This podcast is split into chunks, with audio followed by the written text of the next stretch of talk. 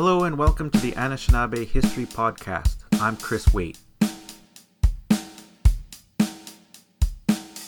Today I'm going to talk about the American Indian movement, about how it began, according to one of its earliest members, Dennis Banks, in his book Ojibwe Warrior. And I'll discuss a little bit some of the political actions of the American Indian movement. Dennis Banks was born on the Leech Lake Reservation in 1937 Leech Lake is in northern Minnesota. A dam called Federal Dam had been built near the reservation by the Army Corps of Engineers in 1882. Although this was one of the first white settlements of northern Minnesota, the upriver flooding caused by the dam negatively impacted the Ojibwe people who had already been living in the area before the dam was built. The dam helped control water flow so that a consistently navigable waterway would be present, thereby facilitating the transport of material and people. Leech Lake is within the bounds of the Chippewa National Forest. The Chippewa National Forest was founded in 1908.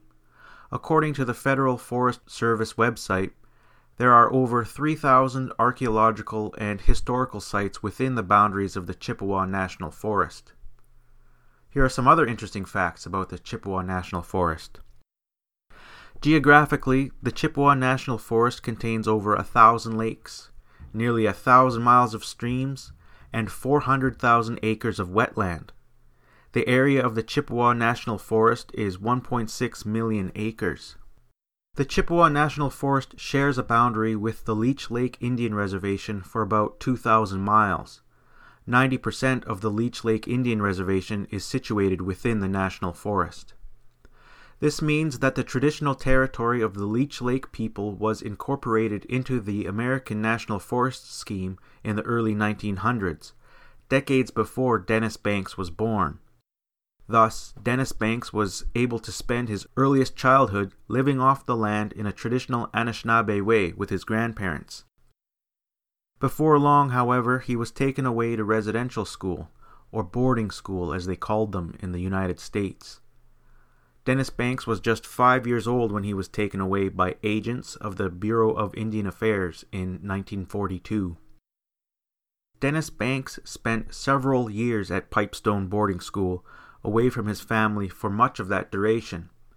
Banks himself writes in his book the following quote, Later on, as an adult, I realized that Indian kids were sent to Pipestone and similar institutions to separate us from our families as a matter of government policy, to separate us from our language and traditions in order to Christianize us, or acculturate us, as they called it. We had daily indoctrinations in Catholic beliefs. In English classes, the aim was to make us forget that we were Indians. There were no pictures on the walls of Native Americans or Indian heroes such as Sitting Bull or Geronimo. Nothing could be seen that would indicate we were in a school for Indian children. I could speak some Chippewa when I arrived at Pipestone, but after nine years in that place I forgot it because we were forbidden to speak our native languages. Our teachers only allowed us to speak English.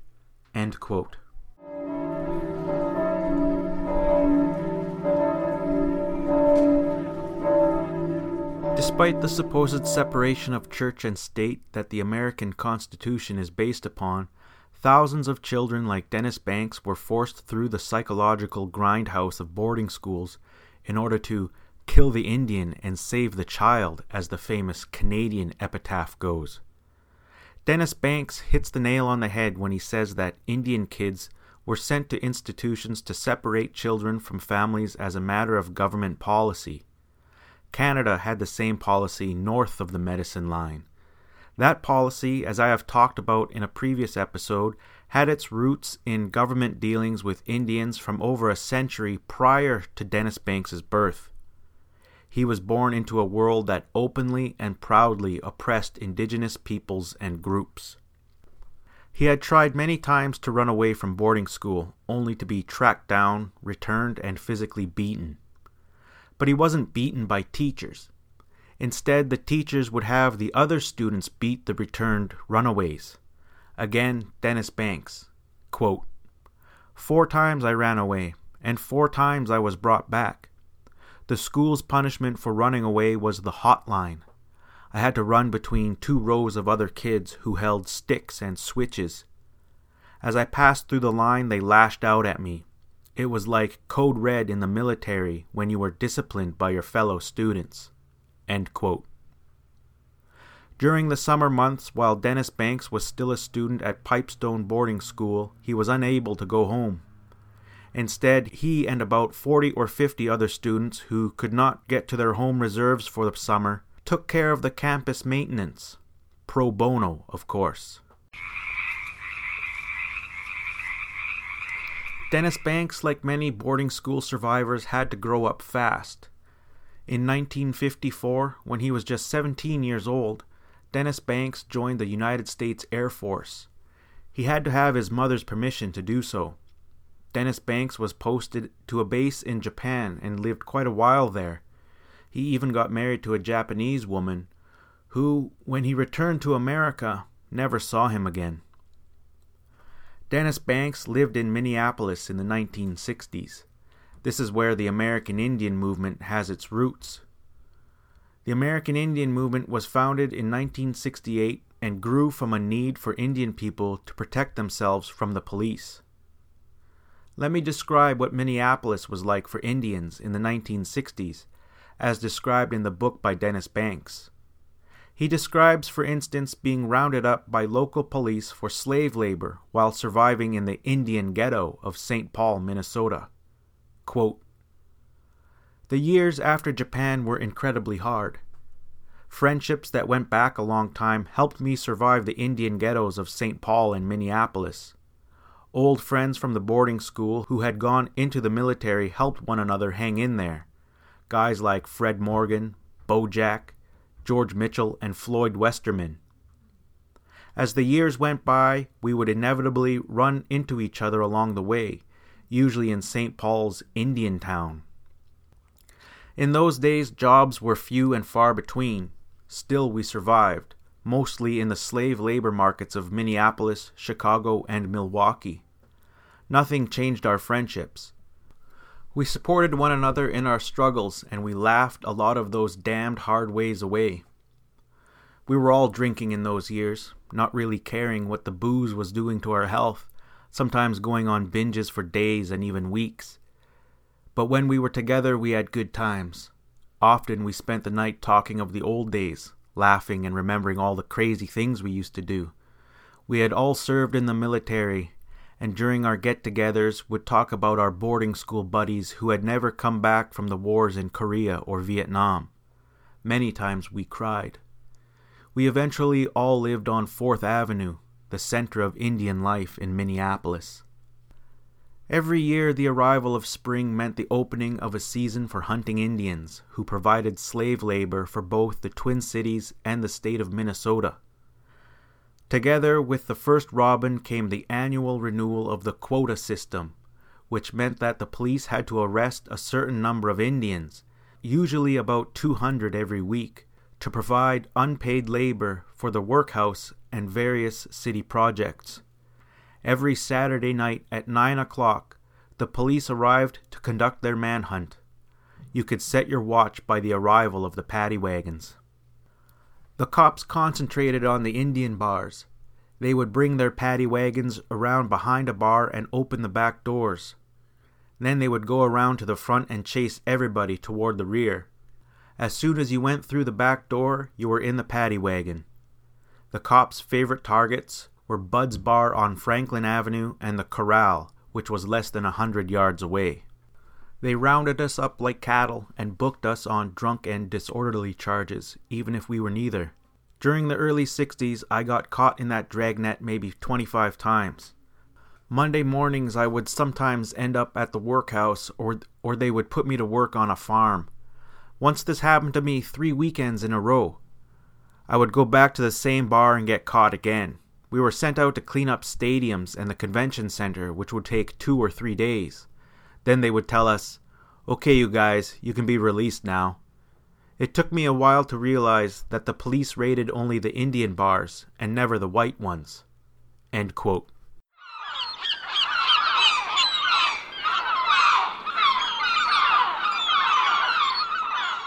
Is it really the home of the brave and the land of the free?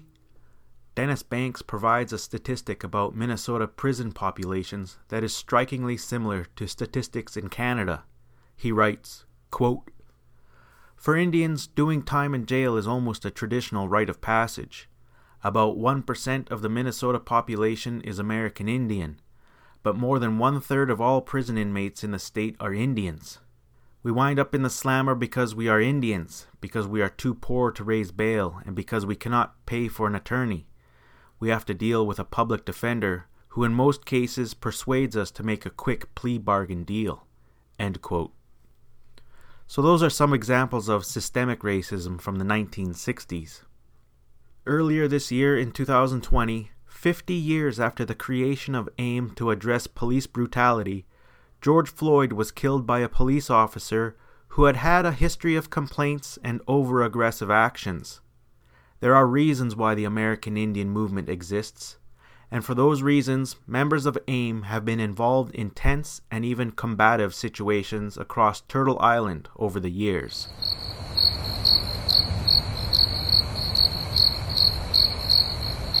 So, what exactly is the American Indian movement? The American Indian movement developed because there was a need for Native people to have access to protection, justice, and legal aid. In 1966, two years before the beginning of AIM, Dennis Banks was in prison. He and an accomplice, a white man named Bill, had stolen a lot of bags of groceries and got busted. Dennis got five years in prison, whereas his partner, Bill, was merely sentenced to two years of probation without any time behind bars. Banks writes, quote, I got five years, whereas he was sentenced to two years of probation and was released immediately. At first I thought it was because he had an attorney. It didn't occur to me that it was because I was an Indian who had been saddled with a white judge and a white arresting officer. I was stuck at Stillwater, the Minnesota State Prison from early 1966 to May of 1968. Inside the pen, I began to read about Indian history and became politicized in the process. I would read the papers and see that demonstrations about civil rights and the Vietnam War were going on all over the country. I realized that I desperately wanted to be part of a movement for Indian people, but we had no organization to address social reform human rights, or treaty rights. We had 19 Indian organizations for social welfare and gathering clothes. These were needed, but there was no movement specifically for addressing the police brutality that was an everyday fact for Indian people or the discrimination in housing and employment in Minneapolis. Nor were there ever Indians speaking at those big rallies I saw on TV about the war in Vietnam or minority issues. Helpless in my prison cell, I felt that the chances for creating an effective Indian rights organization were passing us by. I had plenty of time to research the issues of American Indian civil rights since I was in a maximum security prison for two and a half years, with nine months of that in solitary confinement. This nine month period came about because I did not want to spend all my time making twine and Minnesota license plates. I refused to be a typical prison inmate. I was different from the others, so they locked me up in a cell by myself. I started to educate myself while in solitary and found that there was a lot of social and political unrest happening on the outside. I began to follow the anti war movement, the marches and the protests, the Students for a Democratic Society, SDS, the Weathermen, and the Black Panthers inside Stillwater, I made a commitment to myself that there would be an Indian movement. Dennis Banks got out of prison in May of 1968. By July 28 of that same year, the first American Indian movement meeting was held in a basement church. At the meeting, people spoke their minds about the issues they faced. They talked about politics and history and the plight of Native people in America.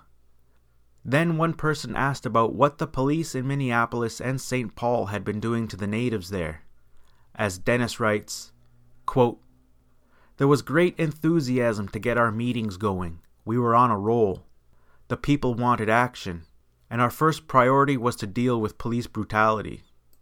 In Minneapolis, only 10% of the population was Indian, but 70% of the inmates in the city's jails were our people. We painted three old cars red. Clyde had one, George had one, and I had the other. With these cars, we immediately established an Indian patrol to prevent the police from further harassing our people. We patterned it after the patrol created by the Black Panthers in Oakland. The founding members of the American Indian movement struggled with the notion of necessary violence. Dennis Banks didn't want AIM to be seen as a violent group, but realized that facing armed and racist police may require a show of strength. In the words of Dennis Banks, quote, Racism was considered by most Americans to be only a black white issue, a view that ignored the Indian as a significant minority. AIM went to the chief of police to point out the particular brutality toward Native people on the streets of Minneapolis. He said, Nah, there's no racism here. We told him, We can prove it to you. We will bring you films and photographs that show your people using excessive force all the time and acting in a sadistic way. The American Indian movement did just what they said they were going to do. In their red painted cars and matching red berets, the members of the newly formed American Indian movement went down to Franklin Avenue, where the so called Indian bars were. They stationed themselves at the front doors. Banks recalls that event in his book, writing, quote, When the police turned onto Franklin Avenue, we would yell, Here they come! We had two cameras to film footage of the police storming into the bars, rounding up people, making arrests indiscriminately, and hitting people with their nightsticks. We shot the scene from inside our cars, always taking care to avoid being noticed by the cops. We then had evidence on film and tape that the cops only rounded up Indians and not a single white person. Later, the booking sergeant confirmed what we already knew 150 Indians had been arrested that weekend. Our next step was to empty out those two bars just before the police would arrive. We pulled out the drunk patrons and gave them rides home.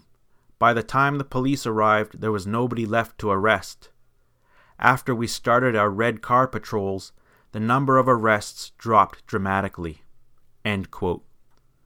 Those patrols undertaken by the American Indian movement as a defense against police abuse was only the beginning.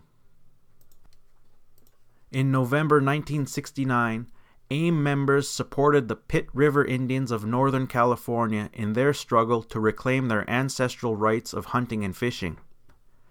To do this, groups of Indians from all over North America arrived in San Francisco to occupy Alcatraz as a show of support and solidarity.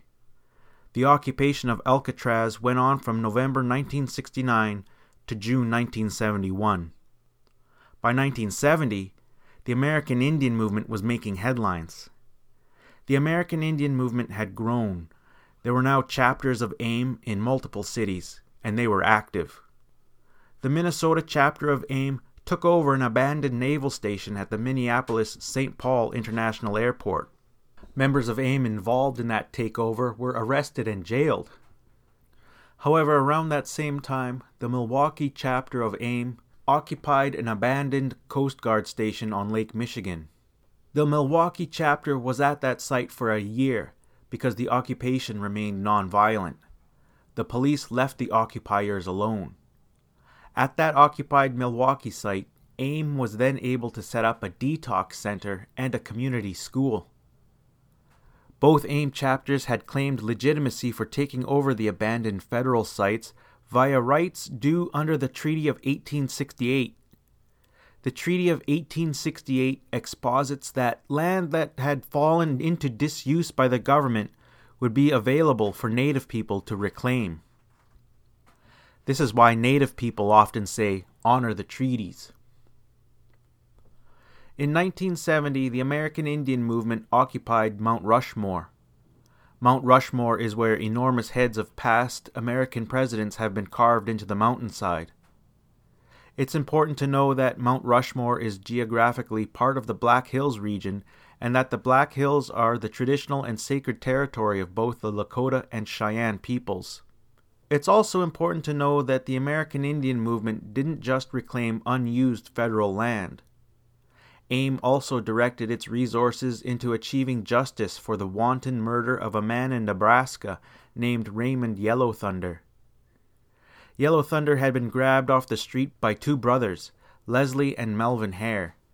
The brothers, quote, dragged him into the Gordon American Legion post number 34, where a dance was in progress. The Hare brothers stripped Raymond Yellow Thunder naked from the waist down and forced him to dance at gunpoint to provide entertainment for the crowd. Other people at the dance then joined in on the beating of Raymond Yellow Thunder. When the good old boys and good old gals got bored of humiliating and beating the man, the Hare brothers dragged Raymond Yellow Thunder back out onto the street. Days later, Yellow Thunder's body was found stuffed either into the trunk of the Hare's car or, according to one report, in his own pickup truck. But because the victim was an Indian, justice was skewed. The Hare brothers did get arrested on a charge of second degree manslaughter, but they were immediately released without bail pending trial. Yellow Thunder's family wanted justice. They wanted the Hare brothers tried for murder, but they could not find anyone willing to pursue the case. But then the American Indian movement got wind of what was happening in Nebraska. They got asked by a relative of Raymond Yellow Thunder to help in some way to find justice for the murdered man. To make a long story short, AIM arrived in Nebraska in a caravan of buses and cars. The AIM members met up with local native people who had set up a flatbed truck with microphones and speakers. And without violence, AIM took over the town hall and mayor's office. Then AIM created an impromptu grand jury to hear complaints made by local Lakota people who had suffered injustices in that part of Nebraska. Again, as in Minneapolis, police brutality was a top priority. Dennis Banks writes, quote, We offered proof of constant harassment of Indians by law enforcement officers that was routinely ignored or dismissed without investigation. For example, several Indian women accused a police officer named John Paul of raping native girls. One of the women stated, He waits outside the cafe for any Indian woman, follows her for about a block, forces her into his police car, and takes her two or three miles out of town. Then he abuses her. Marvin Ghostbear spoke of one incident where an Indian girl was brought into jail by Officer John Paul, who tried to fondle her.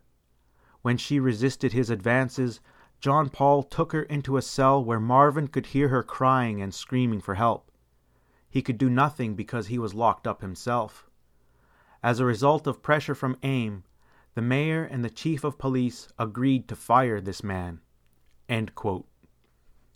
So, because of the pressure created by the American Indian movement, instances of blatant police discrimination against and abuse of native people were exposed and rectified. As for the Hare brothers, the two sons of a wealthy landowner, they did stand trial and were both convicted of manslaughter. One of the murderers got six years in jail, while the other got two years. After hearing all this, am I really supposed to believe that justice is blind and that there is justice for all? Like I said, there's a reason why AIM exists, and they still exist. I happened to catch the tail end of an interview with AIM member Madonna Thunderhawk recently. In it, she said basically that Obama and Trump are different sides of the same coin. Well, from our point of view, American policy has always been a policy of taking.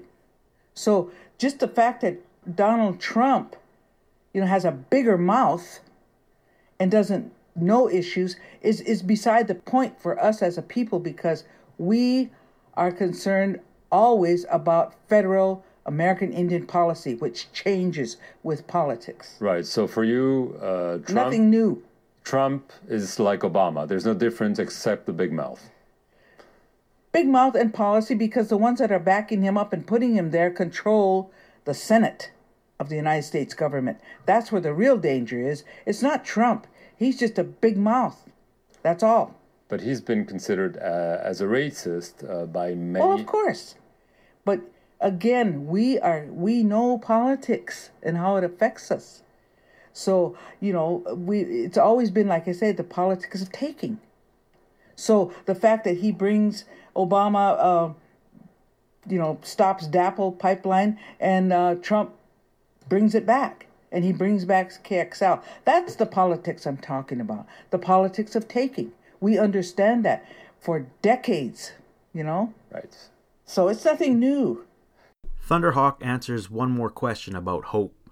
She says that because Native people are land based and because colonial government policy is a policy of taking, each generation has a responsibility to do what you can to protect the land for future generations. Our languages and traditions come from the land itself. That's why it's important to protect it. In the words of the American Indian Movement Grand Governing Council, quote, AIM was born out of the dark violence of police brutality and voiceless despair of Indian people in the courts of Minneapolis, Minnesota. AIM was born because a few knew that it was enough, enough to endure for themselves and all others like them who are people without power or rights. AIM people have known the insides of jails, the long wait, the no appeal of the courts for Indians, because many of them were there. From the inside, AIM people are cleansing themselves. Many have returned to the old traditional religions of their tribes, away from the confused notions of a society that has made them slaves of their own unguided lives. AIM is first a spiritual movement, a religious rebirth, and then the rebirth of dignity and pride in a people. AIM succeeds because they have beliefs to act upon. The American Indian movement is attempting to connect the realities of the past with the promise of tomorrow. They are people in a hurry, because they know that the dignity of a person can be snuffed by despair and a belt in a cell of a city jail. They know that the deepest hopes of the old people could die with them. They know that the Indian way is not tolerated in white America because it is not acknowledged as a decent way to be. Sovereignty, land, and culture cannot endure if a people is not left in peace. The American Indian movement is then the warriors class of this century, who are bound to the bond of the drum, who vote with their bodies instead of their mouths. Their business is hope. End quote.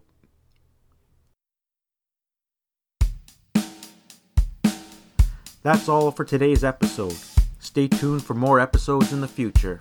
I'm Chris Waite, and this has been the Anishinaabe History Podcast.